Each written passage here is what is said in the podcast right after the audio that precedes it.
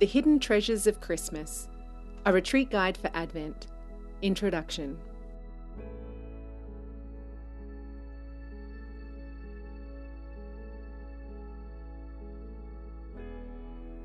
Advent and Christmas time are always busy, busy, busy. They come and go so quickly, and when the new year arrives, we always feel like we should have lived them better. We should have given more time and effort to the simple things, the spiritual things, the real meaning of these important liturgical seasons. This Advent retreat guide, The Hidden Treasures of Christmas, won't solve that problem completely, but it will surely help.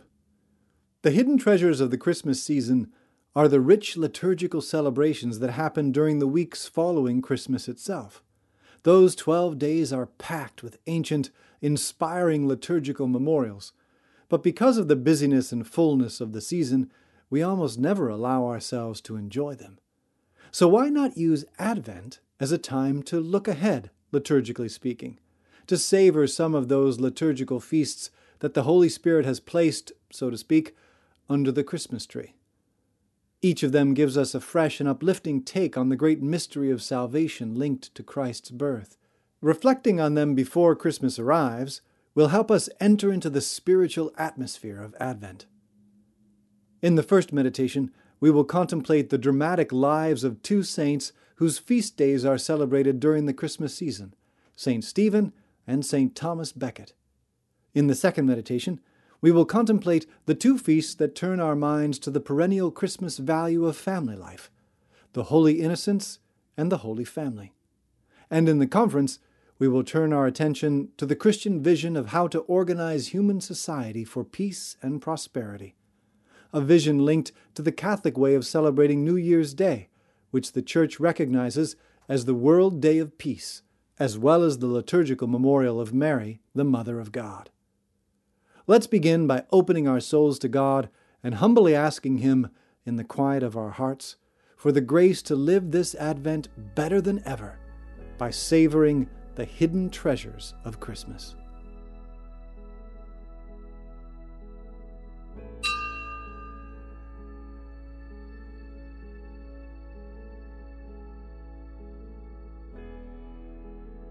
First meditation All for the Kingdom.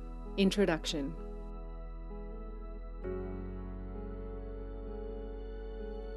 The day after Christmas is St. Stephen's Day. St. Stephen was the first Christian martyr. We are all familiar with his story, which is told in the Acts of the Apostles, chapters 6 and 7. Stephen was one of the first seven deacons ordained by the apostles. The Bible describes him before his martyrdom as being filled with grace and power, and working great wonders and signs among the people. He was spreading the Christian faith in Jerusalem so effectively that some of the synagogue leaders ganged up on him to try and put a stop to his conversions. At first, they tried to beat his arguments, but they couldn't. So then they falsely accused him of blasphemy and put him on trial in front of the Sanhedrin, just as they had done with Jesus. Stephen gave a long speech in his defense, where he showed how Jesus really was the fulfillment of the prophecies and the divine Messiah, and the Sanhedrin should not have put him to death. His speech infuriated the court, and Stephen was condemned and dragged out of the city, where he was stoned to death. As he died, he had a vision of Jesus in heaven, and with his dying breath, he forgave his murderers and prayed that God would have mercy on them.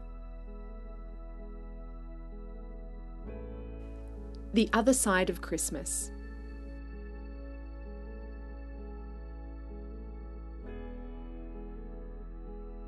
It really is a dramatic story, and it set the pattern for Christian martyrdom throughout the history of the Church, even up to our own day. But what does this story have to do with Christmas? Why does St. Stephen's Day come right after Christmas in the Church's liturgical calendar? At first, it may seem random, but when we scratch beneath the surface, we find a moving and profound meaning in this connection. On Christmas Day, what are we celebrating if not the entrance of our divine King into our exile here in the fallen world? And on St. Stephen's Day, what are we celebrating if not the exit of the first Christian soldier from this world's exile and his entrance into the divine king's palace. The whole reason that Christ became a man was to lead us to heaven. And so the church gives us these celebrations back to back.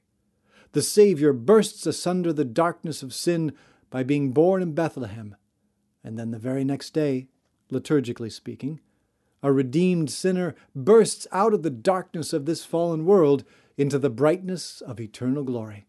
In the martyrdom of St. Stephen, the famous beginning of St. John's Gospel comes true. The light shines in the darkness, and the darkness has not overcome it. St. Stephen's fidelity to Christ up to death inspires us. But perhaps what is even more inspiring is how he followed Christ's example of forgiving his murderers. In doing that, he bore true witness to the power of the gospel to renew a fallen humanity and truly earned his martyr's crown. The Greek word for Stephen, by the way, means just that crown. The glory of Jesus being born in Bethlehem to set us free from our sins shines out brightly in St. Stephen's birth into heaven, celebrated on the day after Christmas. By following his example of courage, faithfulness, and forgiveness, even in the face of a hostile, anti Christian world that is always trying to break us down, we will also follow him into heavenly glory.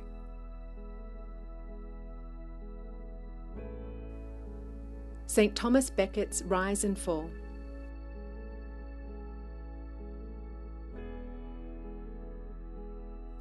Just a few days after St. Stephen's Day, the liturgy turns our attention to another dramatic martyrdom, that of St. Thomas Becket, who entered heavenly glory in 1172.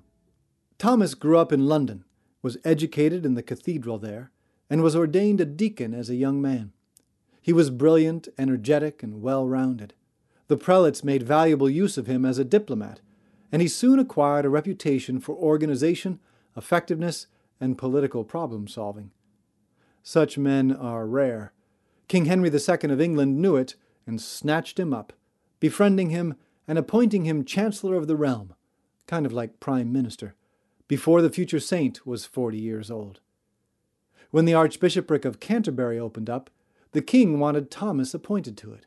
Thomas resisted, however, because he knew that relations between the church and the king were strained, and he didn't want to have to enter into conflict with his royal friend.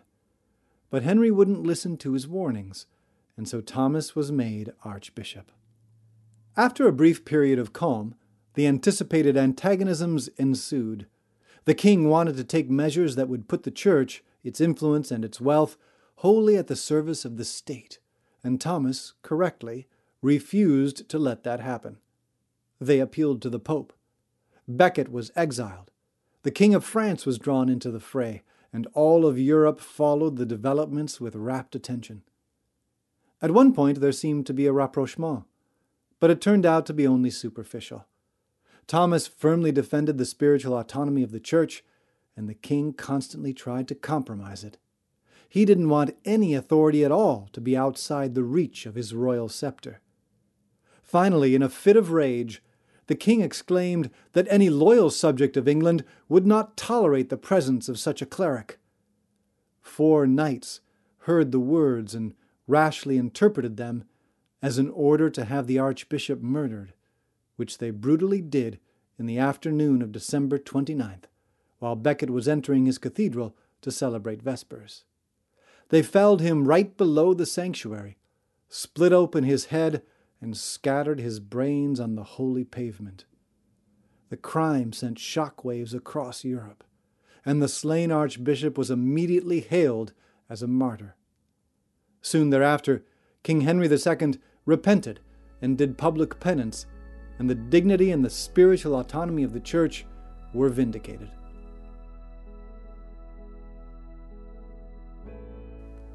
Conclusion Contemplating the Martyrs of Christmas.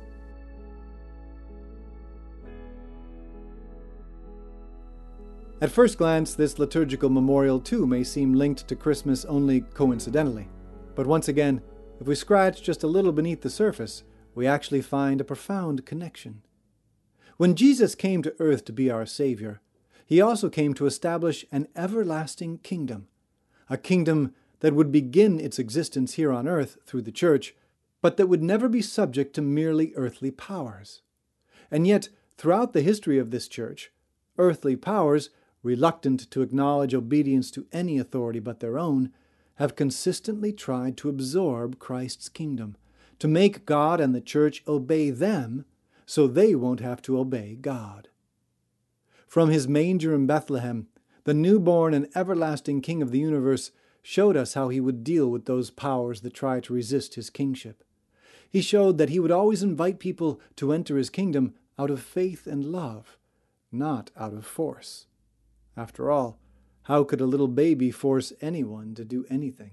In the history of the Church, martyrs like St. Thomas Becket have proven over and over again that the transforming power of this Christian faith and love is actually stronger than any earthly sovereign, than any earthly force.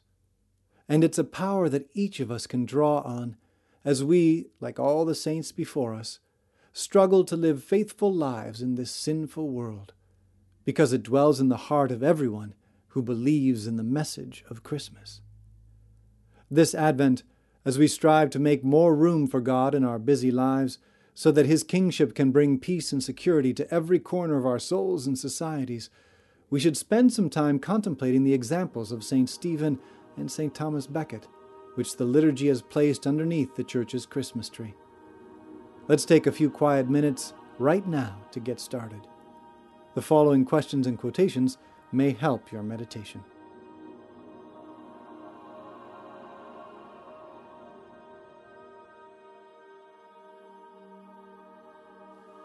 Questions for personal reflection or group discussion.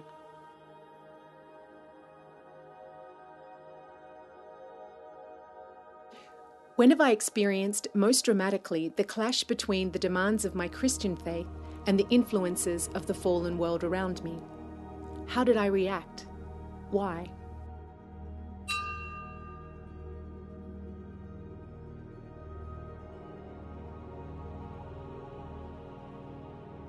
Stephen and Thomas Becket are saints not only because they gave up their lives, but because they gave up their lives doing what God was asking of them. They let Jesus be their king. What is God asking of me right now, in this season of my life? How can I respond generously to Him during this Advent?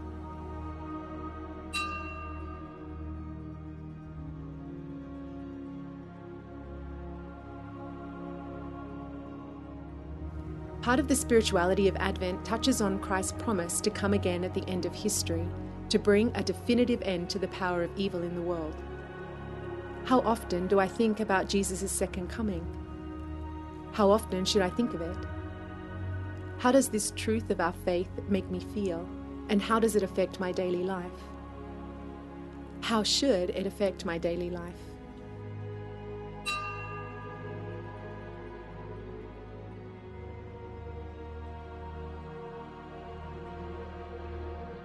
Three quotations to help your meditation. Luke chapter 2, verses 8 through 14.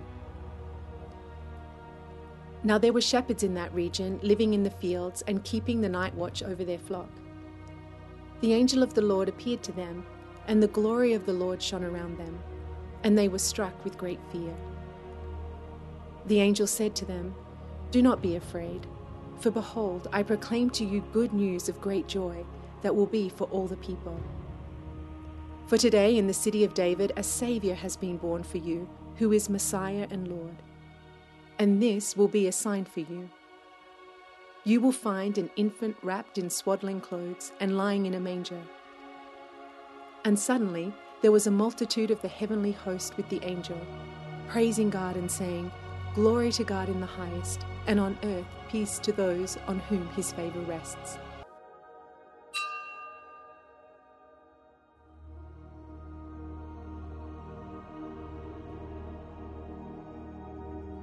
Pope Benedict XVI, Midnight Mass Homily, 24th of December 2006.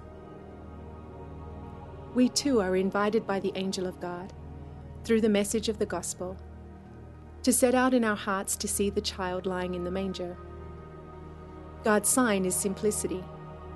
God's sign is the baby. God's sign is that he makes himself small for us. This is how he reigns. He does not come with power and outward splendor.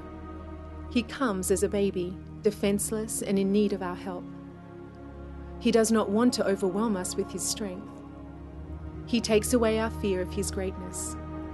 He asks for our love, so he makes himself a child.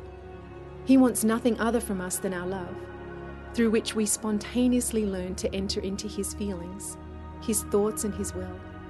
We learn to live with him and to practice with him that humility of renunciation that belongs to the very essence of love. God made himself small so that we could understand him, welcome him, and love him.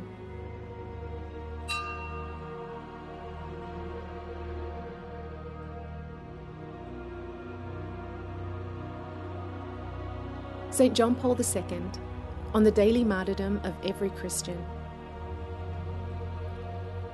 Although martyrdom represents the high point of the witness to moral truth, and one to which relatively few people are called, there is nonetheless a consistent witness which all Christians must daily be ready to make, even at the cost of suffering and grave sacrifice.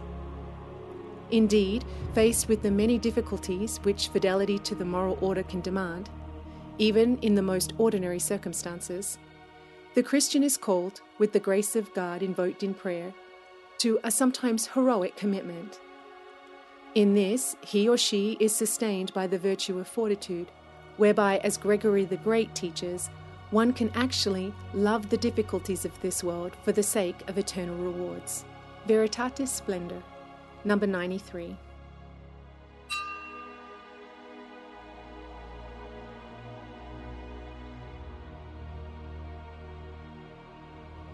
Second meditation Christmas Under the Radar Introduction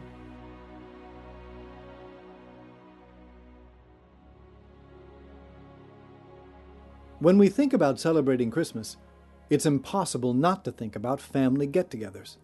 The Christmas season has always been considered a special opportunity for families to get together. School stops, work slows down, and cousins, aunts, and grandparents all get a chance to sit down by the fire and drink eggnog together. Certainly, Christmas is much more than just an excuse for family gatherings, but family gatherings do seem to be particularly appropriate during the Christmas season. The Church recognizes this and affirms it in the liturgy, with two celebrations that occur during the Christmas octave, the first eight days after Christmas the Feast of the Holy Family and the Feast of the Holy Innocents. The first Sunday that falls within the Christmas octave provides the liturgy with the Feast of the Holy Family. It's a chance for us to contemplate a strange fact. When God became man, he did so through entering a family. He didn't have to. After all, the first Adam was formed directly out of the dust of the earth. The second Adam, Jesus, could have been formed in the same way, but he wasn't. He had a mother, the Blessed Virgin Mary. He had a foster father, St. Joseph. He had cousins and other relatives referred to with biblical language as brothers and sisters. And maybe what's most surprising of all, he lived on earth for 33 years, and 30 of them, that's 91% of his time in this world, was spent following the ordinary, unglamorous, undramatic lifestyle of a working class family in a small town. That's what his life in Nazareth was a hidden life out of the spotlight, full of the normal concerns and activities of any small town working class family. Why would God choose to live that way for 30 years? It's pretty obvious, really. He wanted to send us a message.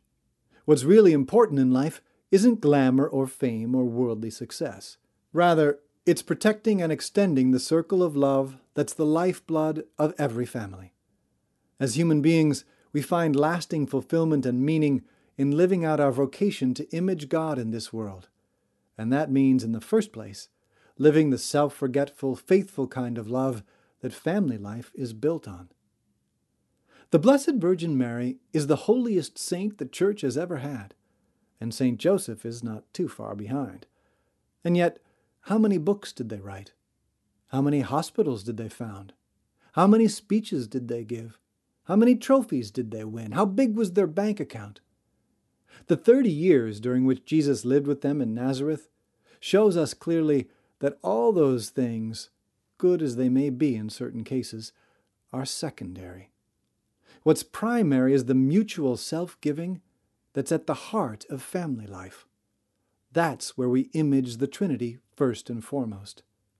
That's why St. John Paul II could write The divine mystery of the incarnation of the Word thus has an intimate connection with the human family. Not only with one family, that of Nazareth, but in some way with every family. The Church considers serving the family to be one of her essential duties. In this sense, both man and the family constitute the way of the Church. As followers of Jesus, who dedicated the vast majority of his time on earth to the simple joys and duties of family life, we need to continually reflect on our life priorities, on where we think we will find happiness. The example of Jesus, Mary, and Joseph, who found the secret to a meaningful life by fulfilling God's will in such a simple way, should give us courage to focus on the essentials and not be distracted by the false promises of a post Christian culture. Conclusion Victorious Victims.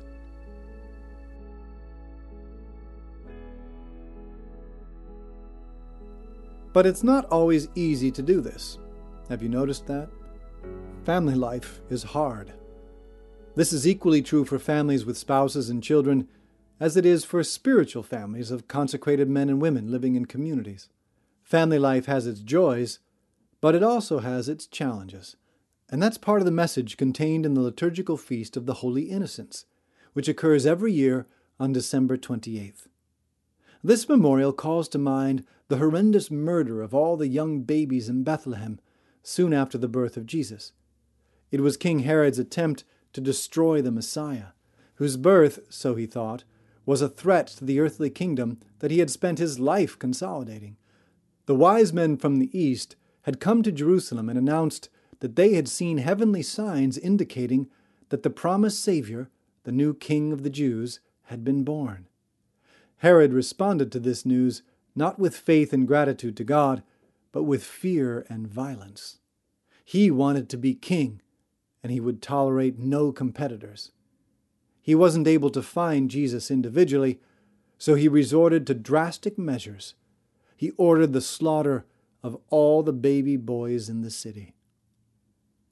Every one of those children belonged to a family, and every one of those families suffered unspeakably because of the sinfulness of this worldly king. The liturgy refers to these babies as martyrs who gave their lives for Christ. At first glance, it may seem odd to refer to them in that way, but if we dig a little deeper, we can find a profound truth here. Those children certainly didn't freely choose to be faithful to Jesus in the face of violent persecution, as later martyrs would, but they did die at the hand of an enemy of God, a man who set himself against the message of Jesus and tried to extinguish Christianity right at its very inception. These children were innocent victims of a society that refused to submit itself to God's moral law and God's plan for salvation. And in that sense, they truly were martyrs. And the Church assures us that they have received a martyr's reward in heaven. We can all relate to that. We all experience the forces of evil in the world, the effects of our fallen human nature, the attacks of selfishness and sin that ceaselessly look to discourage and disorient us. We all experience the brokenness and anguish coming from social trends that refuse to accept the moral law built into our human identity by a loving God. We all face, sometimes dramatically, the challenge of sticking up for what is true and right in spite of powerful, confusing, and humiliating opposition. This is what happened to the families in Bethlehem who suffered under the swords of Herod's soldiers. But God didn't forget about them. He doesn't forget about any of his martyrs. He is faithful. And whenever we suffer generously for Christ, Christ will even more generously reward us. This, too, is part of the message of Christmas, part of the lesson the Church wants us to learn by turning our attention to the holy innocents. Thirty years of normal family life in Nazareth, painful suffering at the hand of a world that refuses to accept the Savior. These, too, are some of the hidden treasures of Christmas. They are hidden because we so often overlook their spiritual significance, but they are treasures because when we take time to contemplate them, they enrich our souls. Let's take a few minutes right now to let that happen. The following questions and quotations may help your meditation.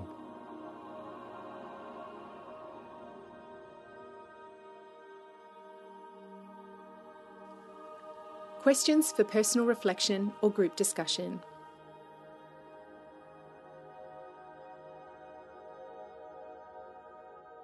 How firmly do I believe that family life is the very first arena of activity where God wants me to learn and grow in love? What is my habitual attitude towards my family life or life in my religious community? Where does that attitude come from? What attitude does God want me to have?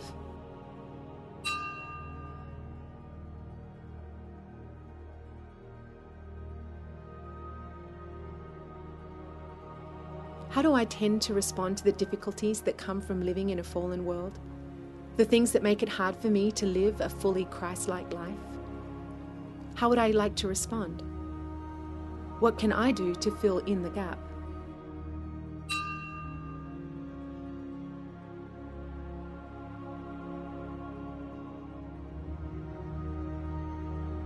What are the Herods most present and active in our society today? What massacres are they engaged in?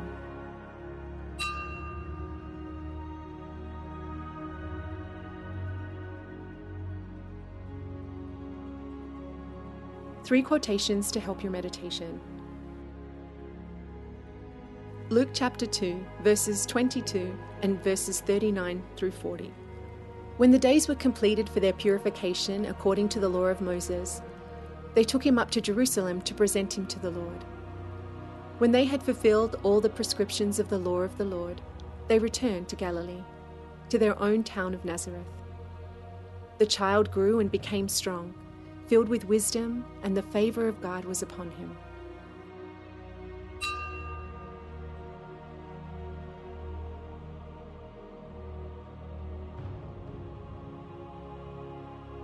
Matthew chapter 2, verses 16 through 23. When Herod realized that he had been deceived by the Magi, he became furious. He ordered the massacre of all the boys in Bethlehem and its vicinity two years old and under, in accordance with the time he had ascertained from the Magi. Then was fulfilled what had been said through Jeremiah the prophet. A voice was heard in Ramah, sobbing and loud lamentation, Rachel weeping for her children, and she would not be consoled since they were no more. When Herod had died, behold, the angel of the Lord appeared in a dream to Joseph in Egypt and said, Rise, take the child and his mother, and go to the land of Israel. For those who sought the child's life are dead. He rose, took the child and his mother, and went to the land of Israel.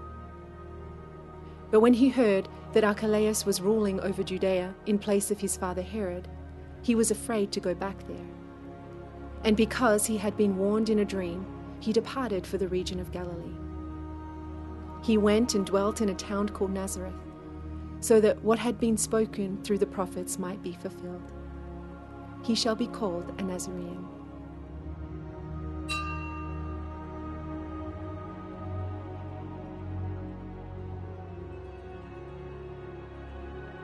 St. John Paul II Letter to Families, paragraph number two. Among these many paths, the family is the first and most important.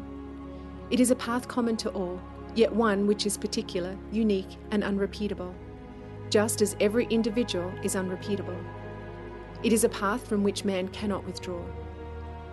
Indeed, a person normally comes into the world within a family and can be said to owe to the family the very fact of his existing as an individual. When he has no family, the person coming into the world develops an anguished sense of pain and loss, one which will subsequently burden his whole life. the Church draws near with loving concern to all who experience situations such as these, for she knows well the fundamental role which the family is called upon to play. Furthermore, she knows that a person goes forth from the family in order to realize in a new family unit his particular vocation in life. Even if someone chooses to remain single, the family continues to be, as it were, his existential horizon, that fundamental community in which the whole network of social relations is grounded, from the closest and most immediate to the most distant. Do we not often speak of the human family when referring to all the people living in the world?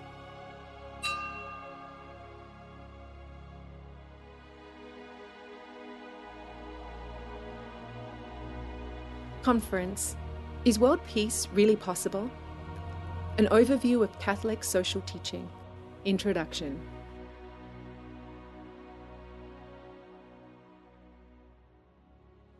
Liturgically, New Year's Day always falls within the Christmas season, and since New Year's Day always gives people a sense of optimism and a fresh start, the Church has dubbed it the World Day of Peace. Ever since 1968, popes have used the occasion to preach about Catholic social doctrine, the Christian vision of how to promote healthy, peaceful, and prosperous societies. In 1969, Pope Paul VI restored the ancient Roman practice of celebrating on January 1st a liturgical solemnity honoring Mary as the Mother of God. In his apostolic letter on Marian devotion, he made a connection between these two dimensions of how the Church welcomes the new year. He wrote, The restored solemnity of Mary, the Holy Mother of God, is likewise a fitting occasion for renewing adoration of the newborn Prince of Peace for listening once more to the glad tidings of the angels, and for imploring from God, through the Queen of Peace, the supreme gift of peace.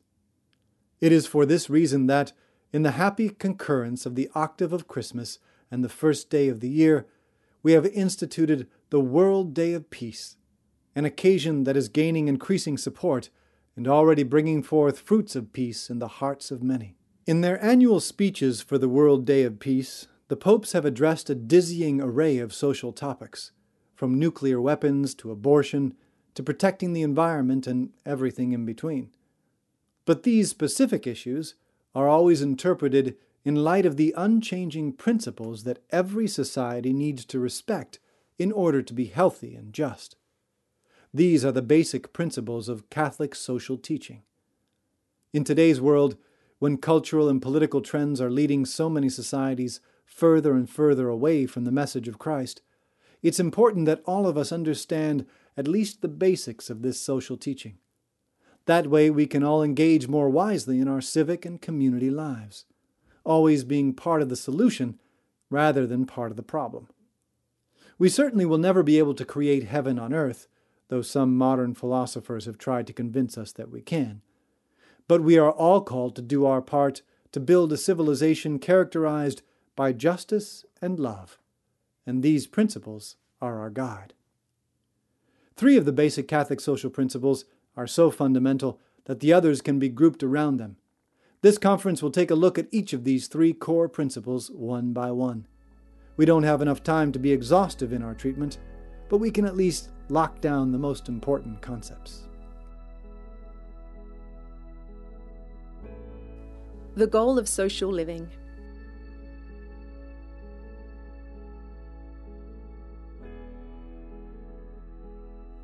The first core Catholic social principle has to do with the goal of living in society, and it is called the common good. This is a tricky concept, and a lot of modern and not so modern theorists have distorted and abused it. Yet we need to understand its proper meaning if we hope to be positive influencers in our communities and countries. Here is how the Catechism defines the common good the sum total of social conditions which allow people either as groups or as individuals, to reach their fulfillment more fully and more easily. One modern Catholic philosopher has explained this concept in a very practical way. A good society is a society that makes it easy to be good. In other words, the goal of social living, from God's perspective, is to create a social environment in which human beings can flourish. That's what we mean by the common good. And it requires three essential elements. First, human dignity must be respected. Insofar as a society violates basic human rights and freedoms, by enshrining racism in its legal structures, for example, as Nazi Germany did, it is not promoting the common good. Second, material and spiritual development must be encouraged. When members of a society can't meet their most basic physical needs, like food and shelter, it's much harder for them to flourish as human beings. When they aren't permitted to develop their spiritual potential, as, for example, under Soviet communism, where all children were required to attend public schools that indoctrinated them into atheism, their human possibilities are squelched. And third, peace, which the Catechism defines not simply as the absence of war, but as the stability and security of a just order, needs to be protected and maintained. The common good, then, the social atmosphere that makes it easier for people to live truly good lives, requires respect for human dignity, the promotion of human development, both material and spiritual, and the security and stability of peace. To the extent that these elements are present, the life of the society will more easily lead to human flourishing. That's the first core principle of Catholic social teaching. The freedom to flourish, the principle of subsidiarity.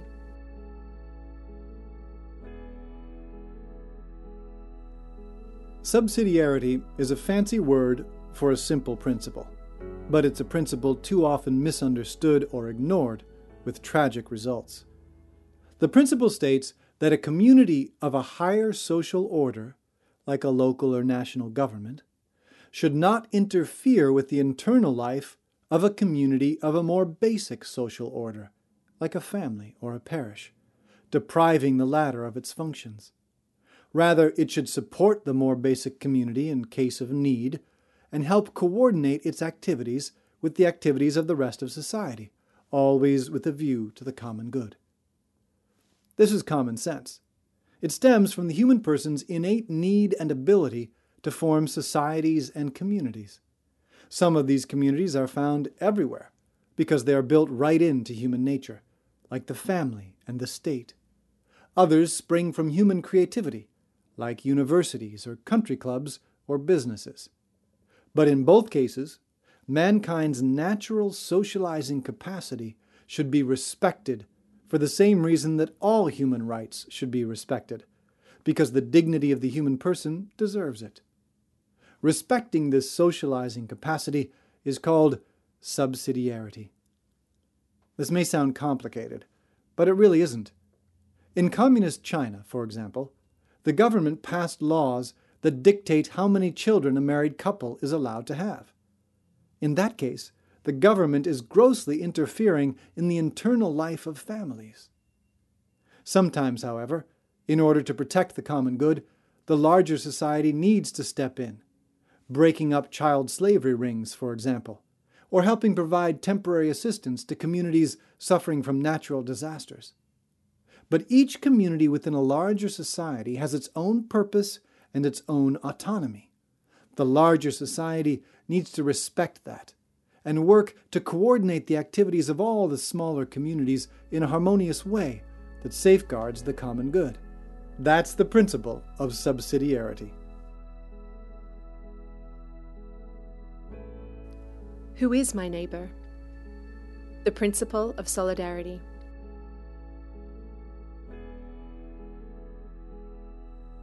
Subsidiarity is a dependable landmark along the way to the common good, but it's not the only one. Solidarity is equally important. Solidarity is more like a virtue than a principle. Simply put, as the Church has defined it, it refers to the firm and lasting determination of individuals and groups to promote the common good. It flows from the principle that human beings are meant to live in society, that they can only achieve their full potential by living in society, and therefore, every person should cultivate a vibrant awareness of belonging to a larger community. That awareness will create openness and generosity on the part of individuals and groups towards other groups and towards society as a whole. Solidarity is an attitude that looks on others, all others, as brothers and sisters, not as intrinsic enemies and rivals.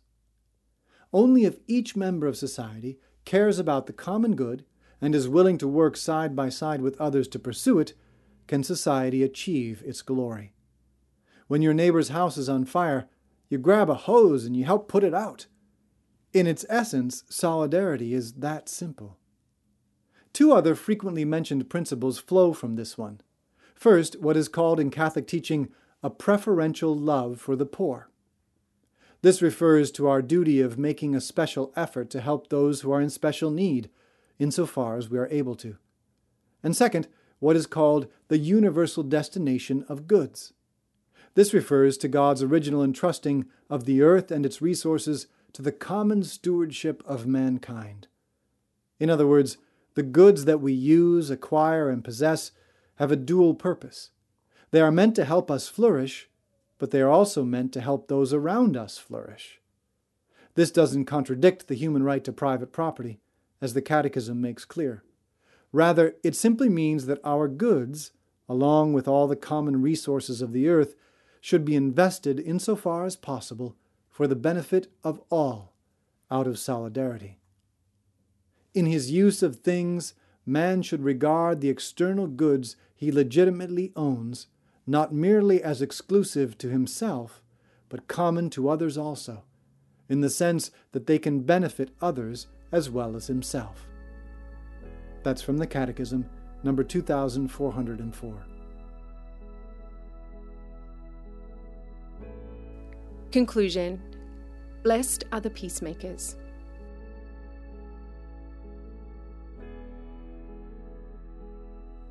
The common good, with its promotion of human dignity, development, and peace, subsidiarity, and solidarity, these are three core principles of Catholic social teaching that flow from what Jesus revealed to us about our true identity when he was born in a humble stable cave in the little town of Bethlehem on Christmas night. They are principles that the Church continually tries to live out and communicate to our needy world, especially every year on January 1st, the World Day of Peace and the solemnity of the Motherhood of Mary, Queen of Peace. We should all try to understand them deeply and to apply them to our own lives so that we can be true followers of the Prince of Peace and true builders of his everlasting kingdom. Take some time now to prayerfully reflect on the 10 questions in the personal questionnaire, which are designed to help you do just that.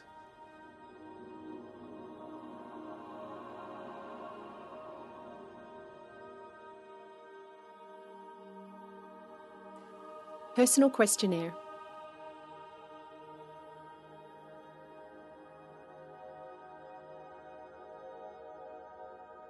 How frequently do I hear these basic principles of Catholic teaching mentioned in the news or talked about in relation to current social and political issues? Why don't I hear them mentioned more frequently?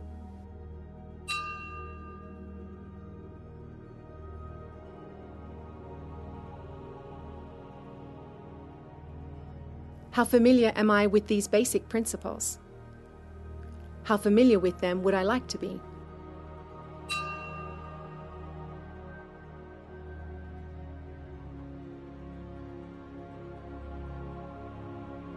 Explain the principle of the common good and its three essential elements in my own words. How does this apply to the different societies of which I am a member? My family, my parish, my community, my business community, my country.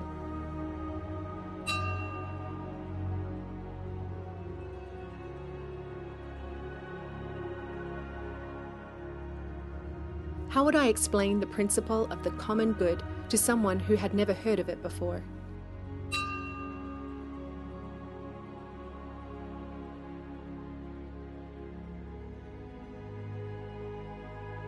Explain the principle of subsidiarity in my own words. How does it apply to the different societies of which I am a member?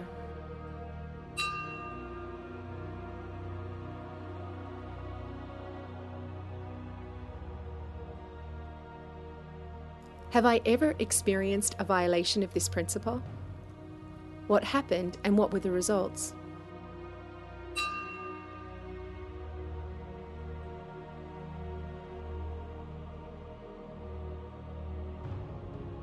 Explain the principle or virtue of solidarity in my own words. How does it apply to the different societies of which I am a member?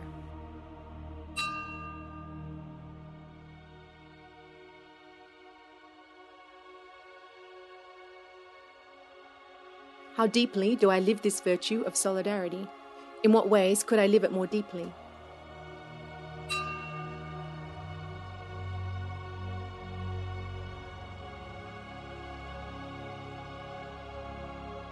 In my mind, what does it mean to be a good steward of the goods that I possess, like my money and my talents, or the common goods that I use, like the environment?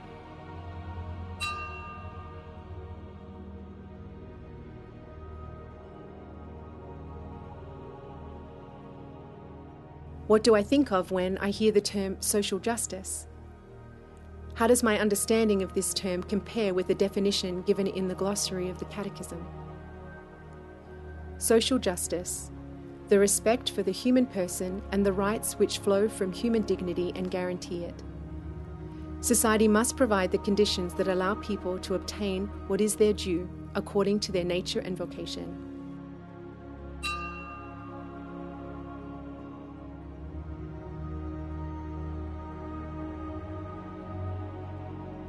Further reading Jesus of Nazareth, The Infancy Narratives by Pope Benedict XVI.